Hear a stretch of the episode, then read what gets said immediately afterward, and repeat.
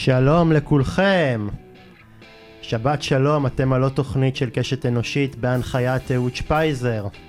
כמו תמיד בפינה הקבועה שלי עם הפעילים והפעילות, היזמים והיזמות, המרצים והמרצות, שהופכים את uh, החברה שלנו לטובה יותר, ברגעים שבהם החברה שלנו לא הולכת לכיוון טוב ומתגלים בה הרבה מאוד שסעים שלצערי הרב מעיבים על האווירה הכללית.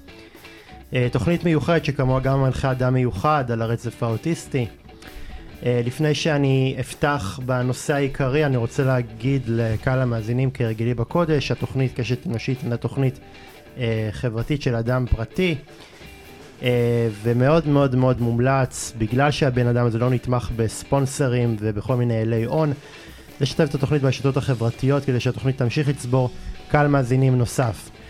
הבה נתחיל. בצל הרפורמה המתגבשת של השר לוין מתקבלת uh, תמונת מצב uh, מחרידה של מדינה באנרכיה. יותר ויותר אנשי צבא מדברים על סרבנות. אנשי הייטק מאיימים בהוצאת ההשקעות ממדינת ישראל.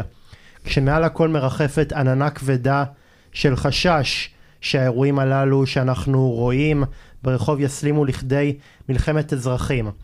האם הממשלה דוחפת לכדי שינוי במשטר ממנו לא יהיה דרך חזרה, או שאולי ידם של המוחים תהיה על העליונה, או שאולי אנחנו לקראת פשרה. כדי לענות על השאלות הללו אני שמח לארח אדם ששמו נמנה בין מובילי המחאה נגד הרפורמה. הוא פרופסור אה, חבר אה, למשפטים בבית ספר הארי רזינר למשפטים של אוניברסיטת רייכמן. בשנת 2006 אה, קיבל תואר מש... במשפטים ובממשל מהמרכז הבינתחומי הרצליה רייכמן של היום. בשנת 2009 קיבל תואר שני במשפטים ובשנת 2014 קיבל תואר דוקטור במשפטים, שניהם מבית הספר למשפטים של בית הספר לכלכלה של אה, לונדון. עבודת הדוקטורט שלו זכתה בפרס עבודת הדוקטורט המצטיינת לשנת 2014 של הוועדה האקדמית של הארגון האירופאי למשפט אה, ציבורי.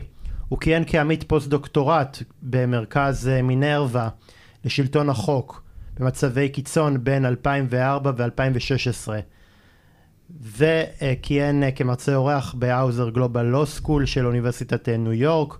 בשנת 2013 כיהן כחוקר אורח ב-The Program in Law and Public Affairs LAPA שבאוניברסיטת פרינסטון הוא יו"ר משותף של הסניף הישראלי של הארגון הבינלאומי למשפט ציבורי וחבר המועצה המנהלת של הארגון הבינלאומי למשפט ציבורי. הוא מייסד משותף של האגודה הישראלית לחקיקה וכיהן כיו"ר משותף שלה בשנים 2017-2020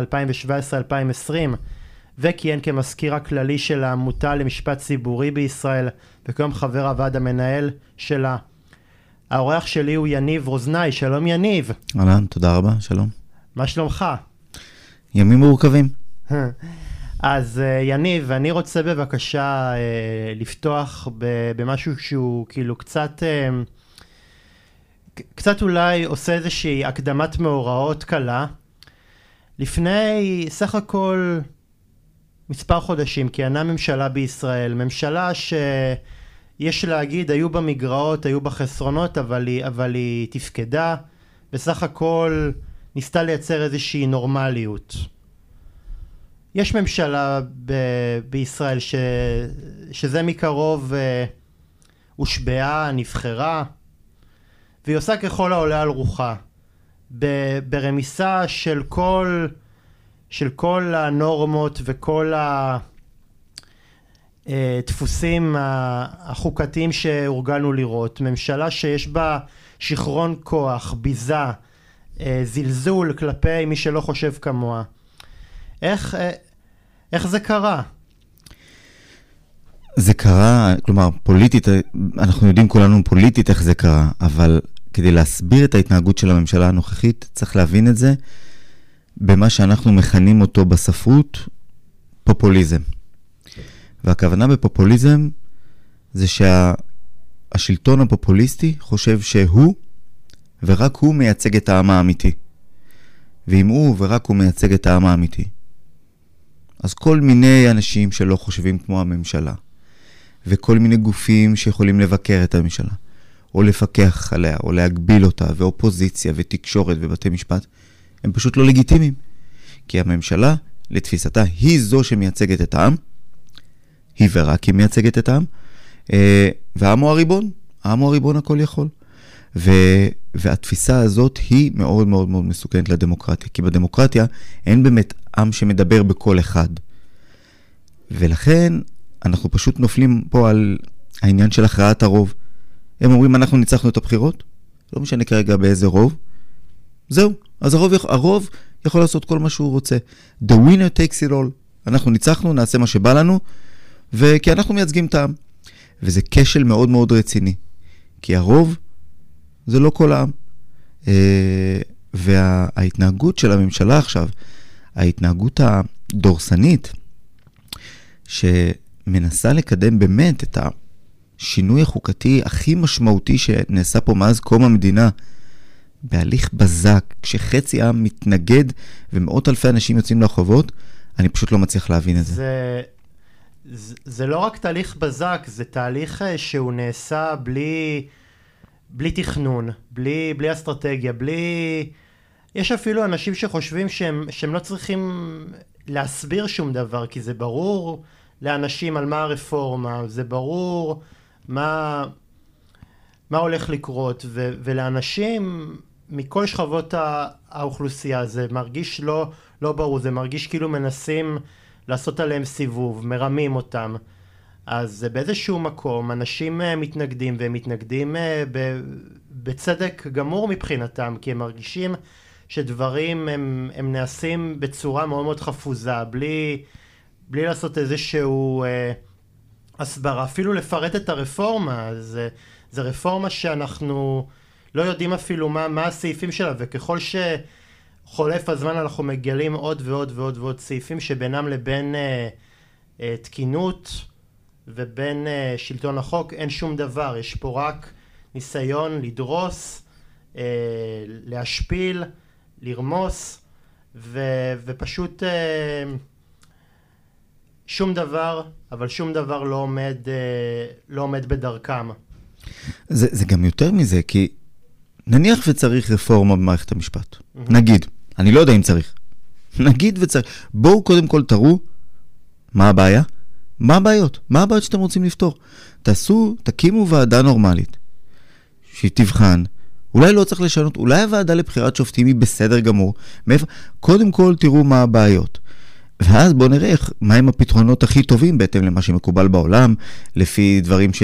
לפי מחקרים שונים. ו- וכל הדבר הזה הוא פשוט הזוי, ואת, ואתה הצבעת נכון גם על, ה- על ההליך. אה, בלי דיון מעמיק, רצים שם בוועדת החוקה, לא משנה שהרוב המוחלט של החוקרים יוצאים נגד הדברים, לא מקשיבים להם, כאילו נותנים להם לדבר, אבל לא באמת מפנימים את מה שהם רוצים, וזה באמת הליך שהוא מפחיד. כן. אז יניב, אה, איך אתה מעריך עד כה את כוחה של המחאות אה, ברחוב אה, כאמצעי שעד כה הצליח לצבור הישגים? לעניות דעתי המחאה היא הצלחה אדירה. עצם הנכונות של הקואליציה, שהבינה שהיא בבעיה ושהיא מוכנה ללכת למתווים שהם הרבה יותר לצורך העניין מאוזניים או עם פשרות כואבות במחאות, אה, זה רק, רק, רק אה, תולדה של המחאה, והמחאה חייבת להמשיך ולהתגבר אה, עד באמת, עד באמת שננצח, במובן הזה שאו שהדבר הזה ירד לחלוטין מסדר היום, או שלכל הפחות נמנף את העניין הזה לרפורמה שהיא גם תהיה טובה למדינה. אני בעמדה מאוד ברורה. אני לא רוצה, אני מבחינתי אומר את הדבר הבא, עדיף משבר חוקתי אה, אפילו דרמטי על פני פשרה גרועה, אבל עדיפה פשרה טובה על פני משבר חוקתי. ולכן אם אפשר להגיע למש... לאיזשהו מתווה טוב, מצוין, אם לא, צריך ללכת עד הסוף. תשמע, אני חושב שאנשים אה, כמו אה, רוטמן ולוין, אנשים שהם אפילו ב...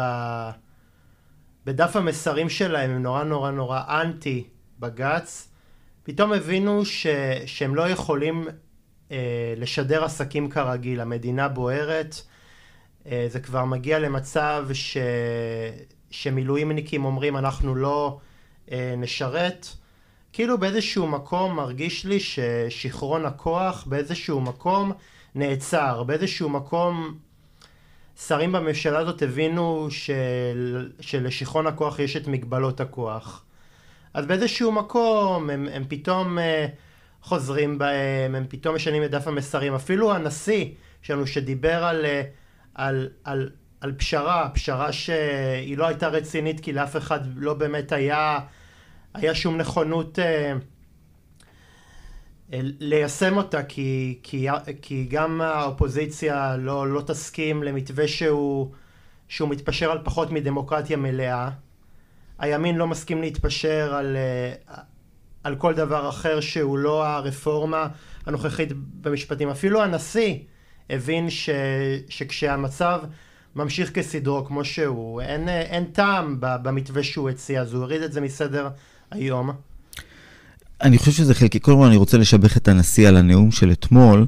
היום אנחנו ביום אה, אה, יום שישי, אז אתמול יום כן. חמישי הוא נשא נאום, ובאמת ביקר אה, באופן נחרץ את ה, מה שמכונה רפורמות, כן? ההפיכה, המהפכה המשטרית הזאת שמונחת על השולחן, והודיע באופן נחרץ שאת הדבר הזה צריך להוריד מסדר היום, ואני באמת, אה, חשוב לי פה להגיד שאפו לנשיא על האמירה הברורה הזאת.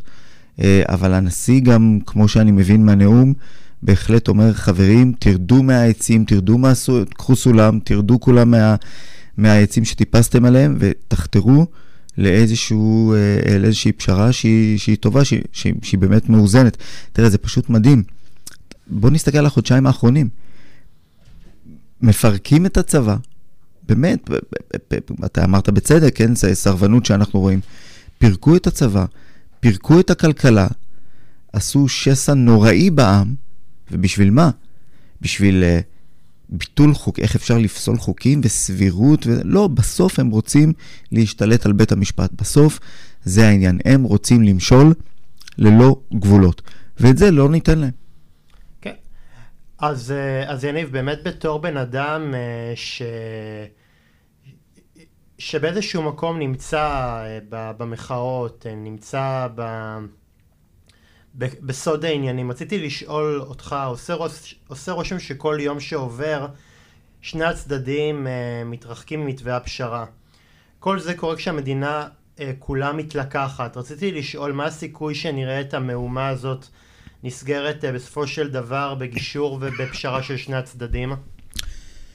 זאת שאלה מעולה, והיא שאלה בעייתית כי מי זה הצדדים? מי זה שני הצדדים האלה? ו- ו- וזה הופך את זה למאוד מאוד מורכב. Uh, כמו שאני רואה את זה, יש כמה תרחישים.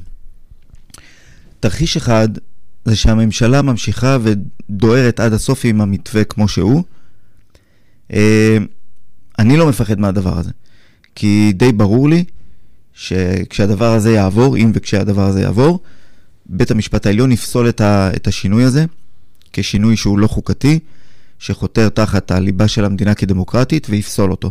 ואז נגיע באמת למשבר אה, חוקתי של, אוקיי, מה קורה הלאה? מה אם הממשלה לא תציית לפסק הדין וכולי. התרחיש השני, שאני חושש ממנו הרבה יותר, זה שהממשלה תגיד, הקשבנו לציבור, אנחנו מרככים לבד את הרפורמה, יעשו שינויים קוסמטיים אה, כדי לנסות לקבל לגיטימציה, חלקים מהציבור והמחאה יגידו, אוקיי, בסדר, הנה, ריקחו את זה, אה, ו, והדבר הזה יעבור, ואז אנחנו נהיה תקועים עם משהו גרוע שנותן לממשלה 80-90% ממה שהיא רוצה. אבל אני חושב שאולי גם המחאה צריכה להיות עכשיו אה, אולי נחרצת ו- ואסרטיבית מאי פעם, כי באיזשהו מקום... אה, ל- לעשות את כל המאבק הזה, את כל ה... מה שנקרא אה, עימות אה, ללא מיצרים עם השלטון בשביל להוביל פשרה זה, זה באיזשהו מקום נראה, נראה לא רציני, זה נראה לי ה, ההישג הכי, הכי עלוב שאפשר להתעלות בו. אז, אז, אז זו שאלה באמת, אז זה חוזר לתרחישים האחרים, אבל אני רוצה רגע להגיד, כי זה באמת... מה שהערת עכשיו זה נוגע בשורש העניין של מה התכלית של המחאה. מה התכלית של המחאה? האם המחאה רוצה, ופה אני חושב שגם בין גופי המחאה או בין המוחים עצמם, אין תמימות דעים. האם המחאה אומרת, אנחנו מתנגדים להפיכה משטרית?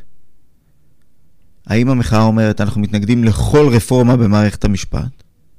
כי אם תהיה רפורמה שמצד אחד תעניק לממשלה באמת את ה-say שאומרת, חברים, עשינו רפורמה משמעותית במערכת המשפט, מה שהיה הוא לא שיהיה.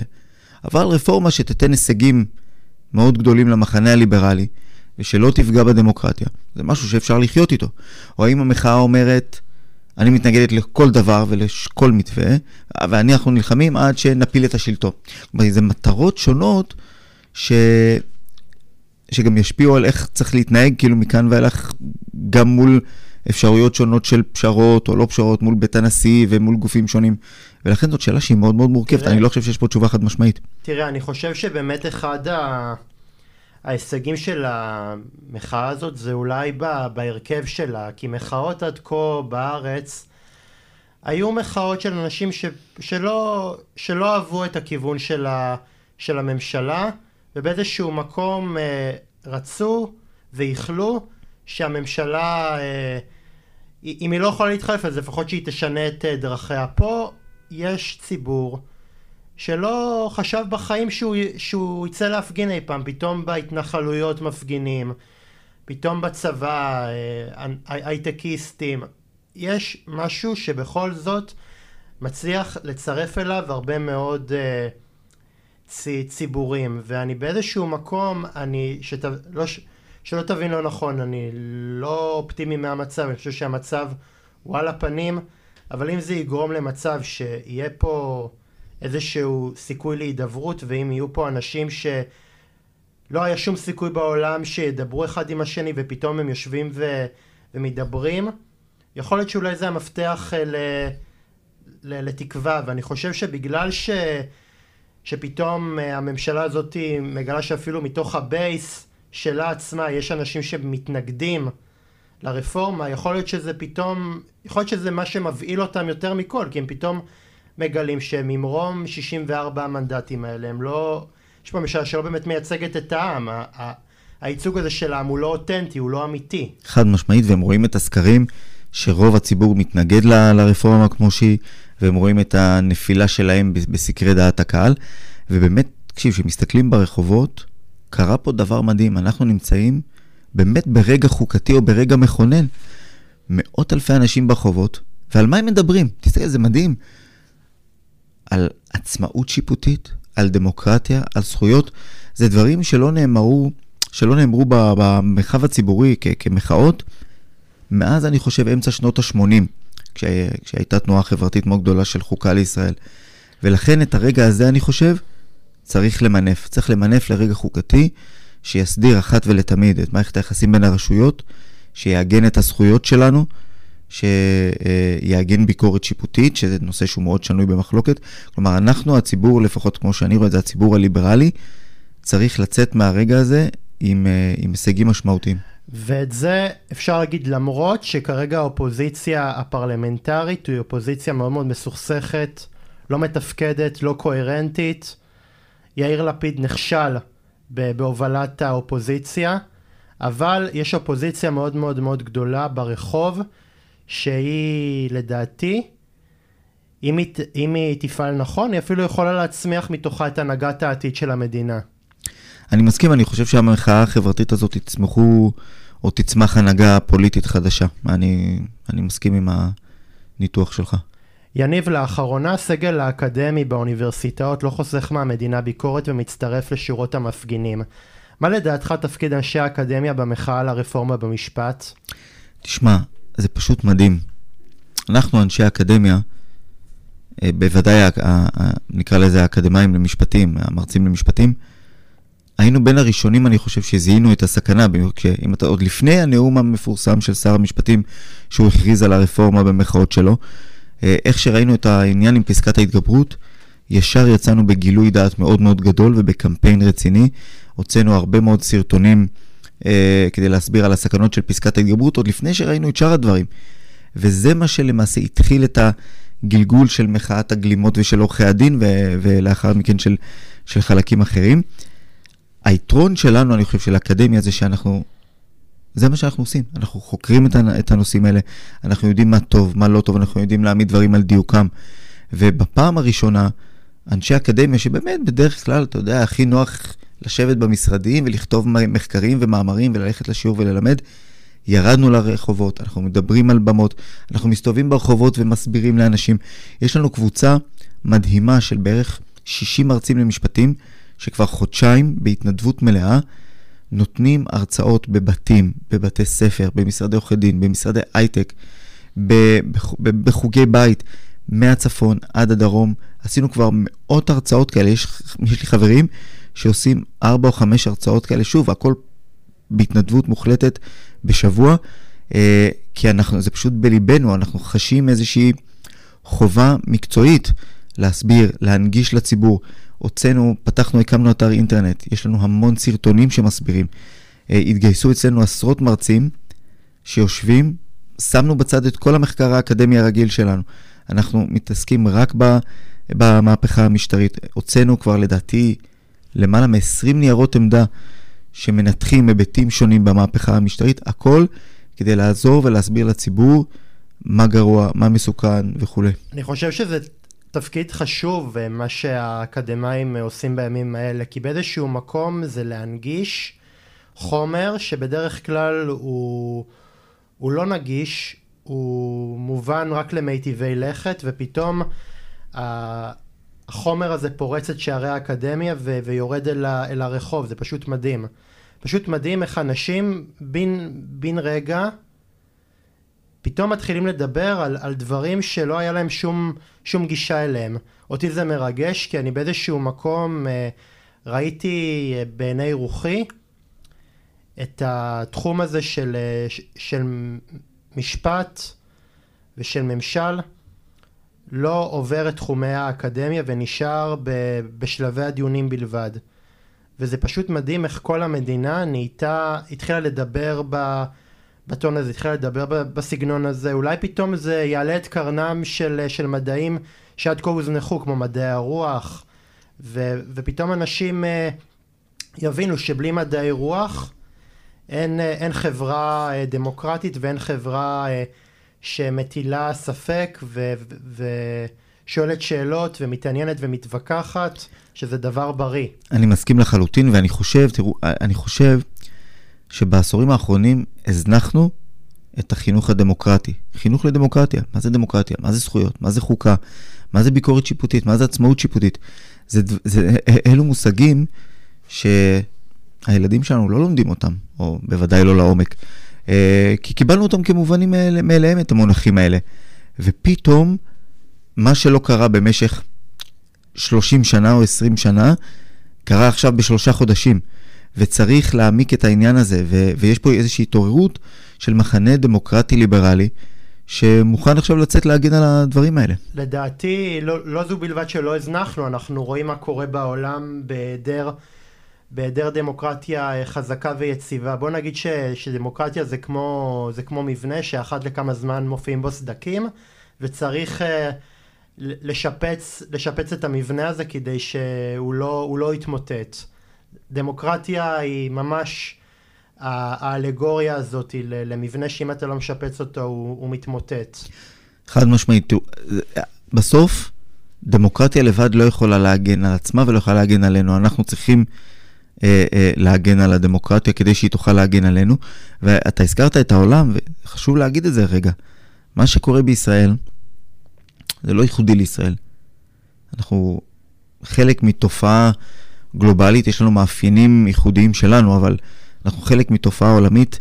אנחנו כבר 16 שנים ברציפות במשבר דמוקרטי חריף בכל העולם, עם ירידה משמעותית בחירויות ובזכויות ובשלטון חוק ובמאפיינים של בחירות תחרותיות בכל העולם. שנה שעברה הייתה שנה עם יותר משטרים שהם לא דמוקרטיים ממה שראינו בעולם ב-16 השנים האחרונות.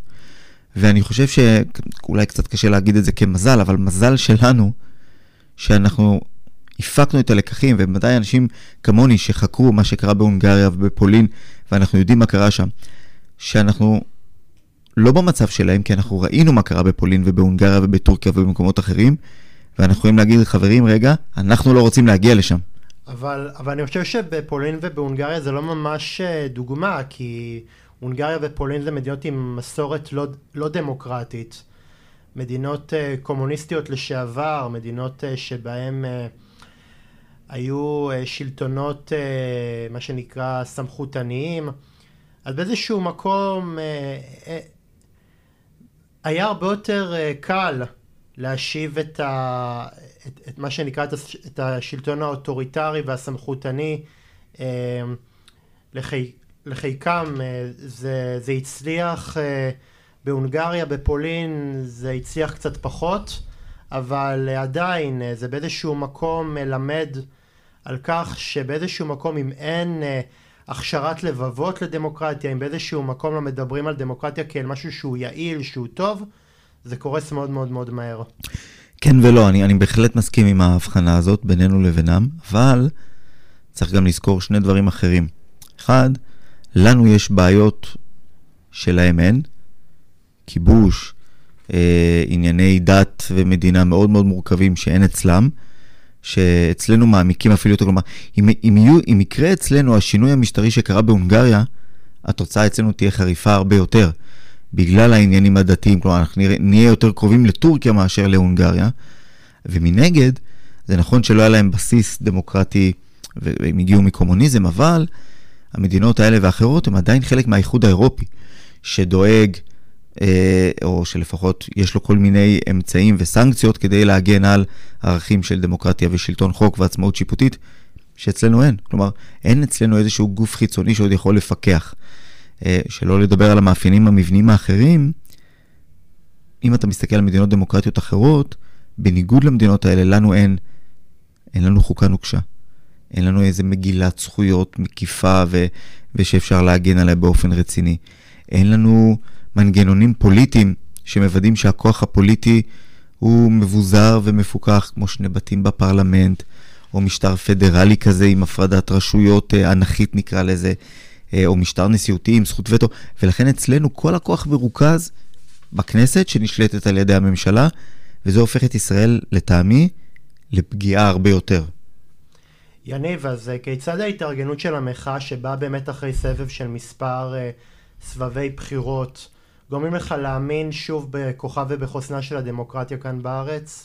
אני מאוד מאוד אופטימי, אני חושב שיש פה ציבור אה, גדול עם אמונה חזקה בדמוקרטיה שמוכן להילחם עליה. אתה, אתה מסתכל על ההפגנות, ואני מסביר לקולגות בחו"ל, זה די מדהים. ציבור המוחים, הם, רובם אפילו לא קורא, אתה יודע, לשיפור של המצב. אנחנו לא אומרים, אנחנו רוצים יותר זכויות והפרדת דת ומדינה ונישואים אזרחיים. לא, אנחנו אפילו לא אומרים את זה. אומרים, חברים, אל תפגעו בנו יותר ממה שכבר עכשיו. המצב שלנו הדמוקרטי הוא לא טוב עכשיו. אנחנו אומרים, אל תפגעו בנו עוד יותר. זה, זה באמת זה בקשות שהן במינימום. אה, אני מאוד אופטימי מההתעוררות הזאת. אה, אני עדיין, אני עדיין חושב שהמחאה צריכה להתעצם ולגבור. תראה, אין לנו כרגע, אני, אני לא מבין למה אין שני מיליון איש ברחובות עכשיו. אה, זה שיש אה, מאות אלפים זה יפה. אני רוצה לראות מחאה עם, עם שני מיליון איש, עם שניים וחצי מיליון איש ברחובות. זה מה שאני רוצה, ו, ובאמת, גם לראות שהדבר הזה, זה לא יהיה משהו חד פעמי, אלא שמכאן ואילך תהיה לזה המשכיות גם במישורים הפוליטיים ואחרים. אבל אני חייב להגיד איזושהי מילה, מילה, מילה אחת על, אה, על תומכי השלטון הנוכחי, על כל האלה שבאמת אין להם שום מושג על מה הרפורמה ו, ובאיזה צעדים היא ננקטת, אלא הם פשוט רק, רק באיזשהו מקום באים לקלס ובאים לגדף. אמ, מה, כאילו באיזשהו מקום אני, אני פתאום רואה ש... שהם לא מצליחים לבנות כנגד המחאה אה, שיש ברחובות מחאה משמעותית. הם לא, הם לא, מצ, הם לא מצליחים, לא, לא מצליח להם, הם בקושי מצליחים להוציא אה, שלושה איש לרחובות וגם זה במקרה הטוב. זה, זה, זה התקרנפות אתה חושב או שזה פשוט אה, הבנה שאין להם באמת אה, אה, כוח אה, בציבור? אני חושב, אה, קשה להסביר סוציולוגית מאיפה זה נובע. קודם כל צריך להגיד שהקיטוב בישראל כרגע הוא כל כך חמור, שזה פשוט לא משנה מה הרפורמה אומרת. כלומר, מבחינת, מי שתומך בממשלה לצורך העניין, אז אומר, טוב, אז אני תומך ברפורמה שהממשלה מביאה. בלי להבין בכלל את המשמעויות של הרפורמה, כמו שציינת מקודם. המזל במחאות שלנו, זה שהממשלה, בגלל אותו שיכרון כוח שאתה אמרת, ובגלל ההבנה שאולי אין להם הרבה זמן, ומי יודע כמה זמן הממשלה תחזיק, ניסו באמת להביא במהירות, אבל את השינוי הכי קיצוני שאפשר להעלות על הדעת, בכל ההיבטים. וברגע שהציבור התעורר והבין מה שעושים לו פה, הוא יצא מאוד מאוד מאוד חזק נגד.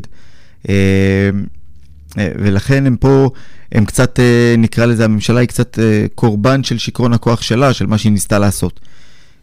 אני, אני, אני, אני חושב שגם חלקים בציבור שתומך בממשלה, גם כאלה שרוצים רפורמה, חלק מהם מבינים שזאת לא הרפורמה הנכונה. כלומר, הם רוצים שינוי, אבל לא כזה קיצוני. אה, ולכן אתה לא רואה אותם ברחובות, כי בסוף מי שילך עד הסוף עם הרפורמה הכי קיצונית הזאת, זה בסוף מדובר באמת מיעוט של המיעוט. אה, ואנחנו רואים את זה, אנחנו רואים את זה ברחובות. הם לא שם. אבל, אה, אבל אני כאילו באיזשהו מקום תמה ביני לבין עצמי, ושוב, זו תמיהה שהיא אינדיבידואלית בכלל, בפרט. אתה יודע, הרי הממשלה הזאת היא... התחילה בצורה, לטעמה, להשקפתה, בצורה הכי מבטיחה, עם 64 מנדטים, באמת ממשלה מול, מול אה, גוש מרוסק, מפולג, פתאום טראח, זה מסתיים בפלופ אדיר, מחאה ציבורית אה, מאוד מאוד מאוד אסרטיבית ונוקשה, ימי זעם שבאמת אה, משביתים פה את כל המדינה. ו, וממשלה שפתאום כול, מתגלה ב, במלוא אפסותה ובמלוא חדלונה, כי היא לא מצליחה באמת עם 64 המנדטים שלה אה, למשול. כן, כי בסוף זה לא, בסוף זה לא רק עניין של מנדטים או מספר מנדטים. אתה בסוף גם צריך יכולת משילות אפקטיבית, שהיא סבירה, שהיא הגיונית. תסתכל על הממשלה, אני לא מזמן חזרתי מסיור באפריקה. איזושהי נסיעה מקצועית. נפגשתי שם עם כל מיני ארגוני, אה, ארגונים משפטיים ועוד. ו... איזה מדינות באפריקה, אם אפשר לשאול? אה, הייתי בקניה. Mm-hmm. נפגשתי שם עם נשיאת בית המשפט העליון ועם עוד כל מיני אנשים, אבל באחת מהפגישות שלי עם איזשהו ארגון משפטי, ישראל לא הייתה איזשהו מוקד של הפגישה, של הנסיעות. אבל הם שאלו אותי ב- ב- כדרך אגב, אמרו, תגיד, מה, אנחנו רואים בעיתונות, מה קורה בממשלה שלכם עכשיו בתקשורת? והתחלתי לספר להם בתקשורת, מה, שמדובר, מה שהם ראו בתקשורת, וניסיתי להסביר להם את זה. ו- ואמרתי להם, תסתכלו על הממשלה. ראש ממשלה שהוא כרגע במשפט פלילי עם שלושה אישומים חמורים של שוחד מרמה והפרת אמונים. אה, אדם שמונה להיות שר לביטחון פנים, שהורשע בעבר בתמיכה בארגון טרור. שר תיירות שגם הוא הורשע. אה, בפלילים לאחרונה. אדם שמונה להיות שר אה, מסוים ואחר כך ברוטציה שר אוצר שהורשע לפני שנה בסוג של עבירות מס, זה פשוט מדהים, ו- והם אמרו לי, מה זה, הם, הם היו בשוק, הם אמרו, מה זה יותר גרוע מאפריקה, מה קורה לכם? וזה, כשסיפרתי להם, זה פשוט היכה בי כמה, כמה זה מביך ומביש, באמת, זה, זה, בעיניי זה פשוט מטורף. אה, הנהגה. ו- משילות והנהגה זה לא רק היכולת עכשיו לקבל את הרוב ו- ולעשות מה שאתה רוצה. לא, זה, זה, זה לעשות מינויים שהם טובים למדינה, שפועלים לטובת האינטרס הציבורי, שטוב, שיפעלו לטובת כלל הציבור. אני לא רואה את זה קורה, וה, והציבור, אה, אנחנו עכשיו, במקום להתעסק באיראן ובדהירה של איראן לגרעין, ולשם כך לגייס את כל בעלות הברית של ישראל, כדי שיחזקו אותנו במהלכים האלה, ולנסות לחזק את הסכמי השלום שנעשו עם חלק ממדינות המפרץ, להרחיב את הדברים האלה. במקום לעשות את זה, אנחנו מתעסקים באיזושהי רפורמה הזויה וקיצונית במערכת המשפט שאין בה כמעט שום זה צורך. נראה, זה גם נראה לי מנותק, כי זה לא היה חלק ממסע הבחירות של נתניהו. מה זה, למה, למה זה דחוף עכשיו? למה צריך להשקיע את כל המאמצים עכשיו בדבר המטורף הזה?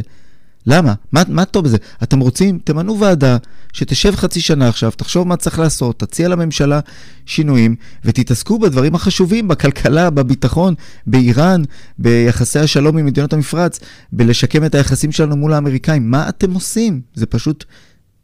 אני, לא- זה אי אפשר להבין את זה. טירוף הדעת. ממש. יניב, מה לדעתך יהיה הדבר הכי דחוף שיצטרכו לשקם ביחס של נבחרי הציבור לאזרחים במידה והמחאה תשיג את מטרותיה והממשלה הנוכחית תיפול?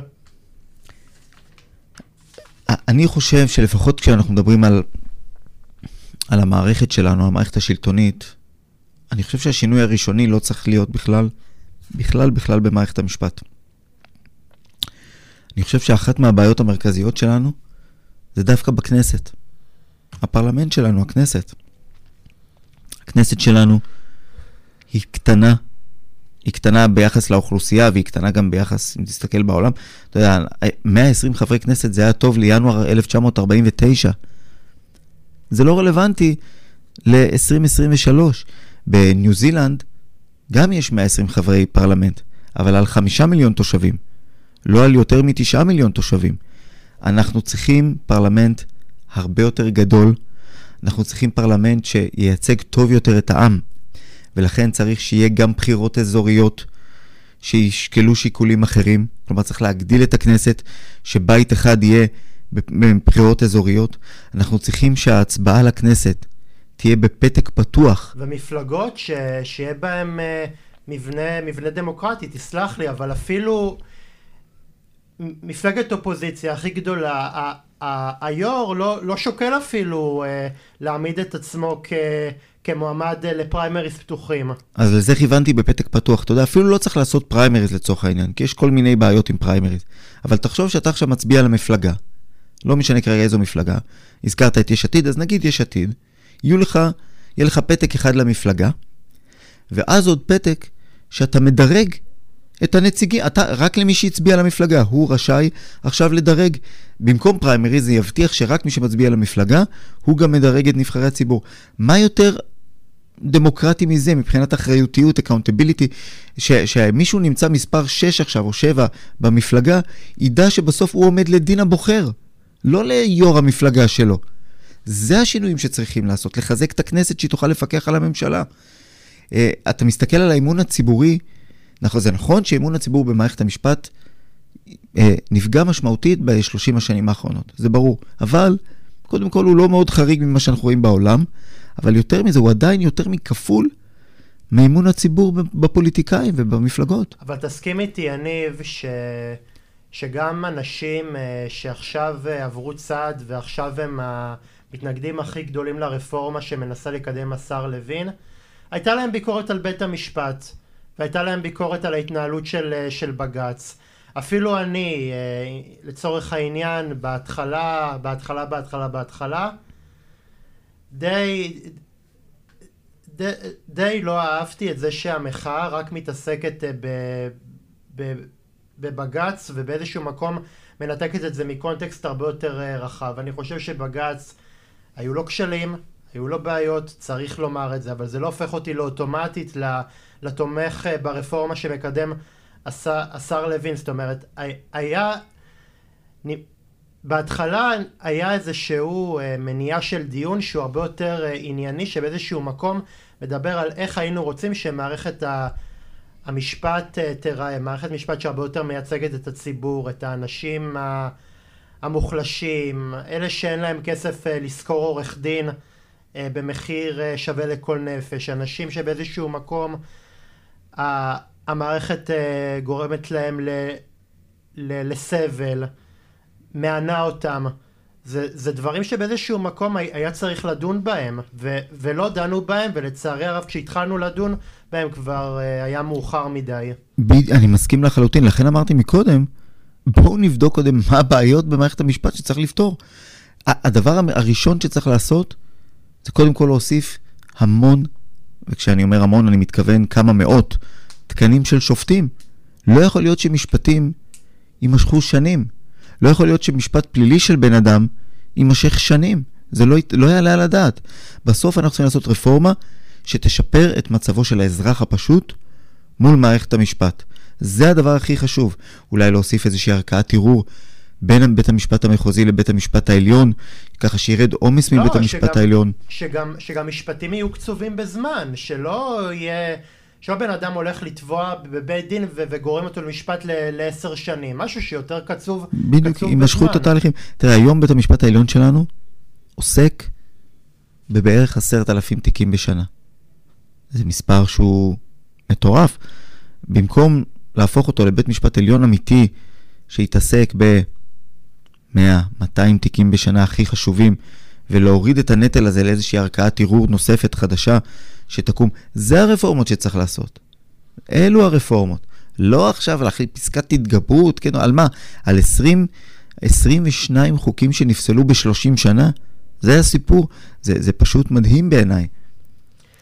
יניב, אה, מהו לדעתך הכשל שבגללו לא קמה אופוזיציה פרלמנטרית שתוביל את המחאה הנוכחית ושכרגע בינתיים המפגינים ברחוב עולים כמה מונים על פני מנהיגי האופוזיציה? זאת שאלה טובה, אני חושב שפשוט האופוזיציה שלנו היא כרגע כל כך אה, לא מאוחדת אה, ומשקפת אינטרסים שונים, שזה פשוט גם מסיבות אה, אה, אישיות, פרסונליות, אבל גם מ- מ- מעניינים שהם באמת אידיאולוגיים.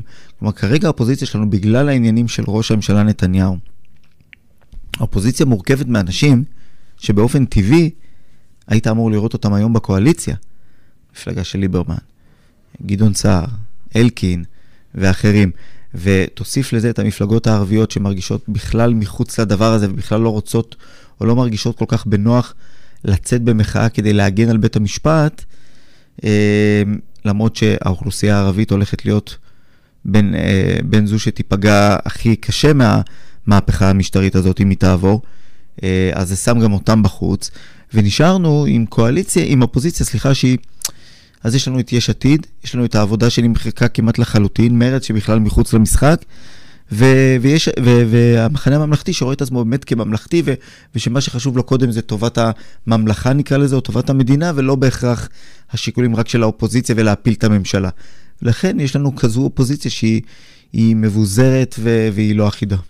כן, אבל אולי זה גם הכשל של, אה, של יאיר לפיד, אה, שלא הצליח אה, לאחד את הפלגים השונים.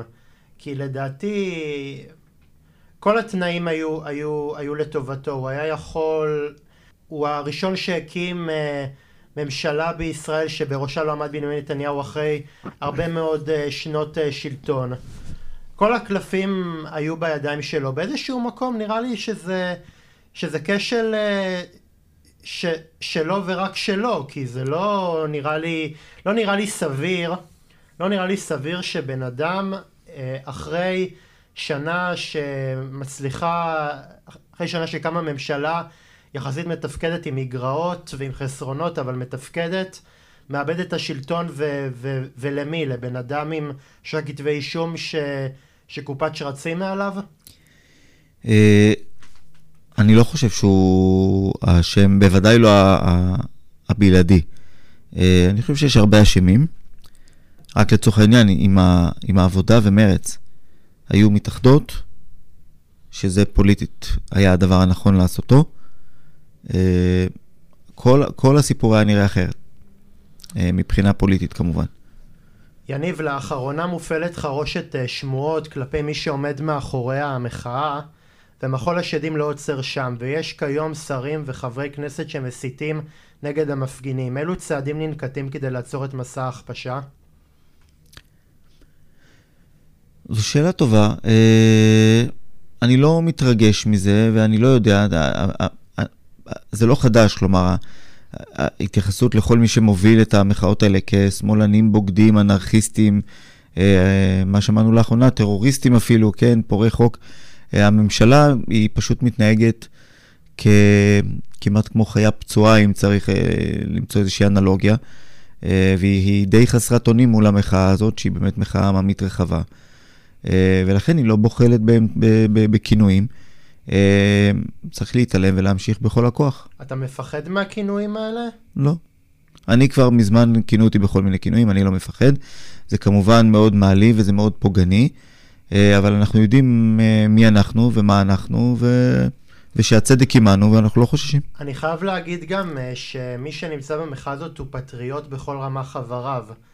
זה לא שזה מחאה של, של, של אנשים אה, אלימים, אפילו, אפילו להפך, אפילו בצד של, ה, של הקואליציה יש הרבה יותר מקרים של אלימות כלפי מפגינים מאשר שהמפגינים אי פעם אה, הראו. הלוואי והשר לביטחון לאומי היה מתנהל כלפי הפורעים בחווארה כמו, כמו איך שהוא נוהג כלפי, ה, כלפי המפגינים. רואים את זה בהת, בהתפטרות הבהולה שלו, אה, אה, הפיטורים הבהולים של אה, מפקד מחוז תל אביב, כשכמה שעות לאחר מכן היה פיגוע בדיזינגוף.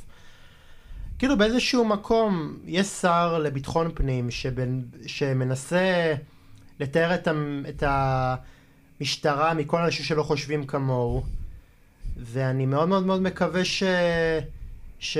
שזה ייעצר, כי... כי לדעתי המסקנות היא שברגע שיש משטרה שמפעילה כוח על מפגינים, המפגינים לא זו בלבד שלא נרתעים, אלא הם ממשיכים להיאבק. כן, מנסים בכל דרך אה, לדכא את המחאה הזאת, אה, אבל המחאה הזאת חזקה יותר מזה, הם צריכים לרדת מהעץ. לעצור את, הליכ... את הליכי החקיקה האלה ולעבור להליך יותר מסודר, שיקבע רפורמה שהיא תהיה טובה למדינה.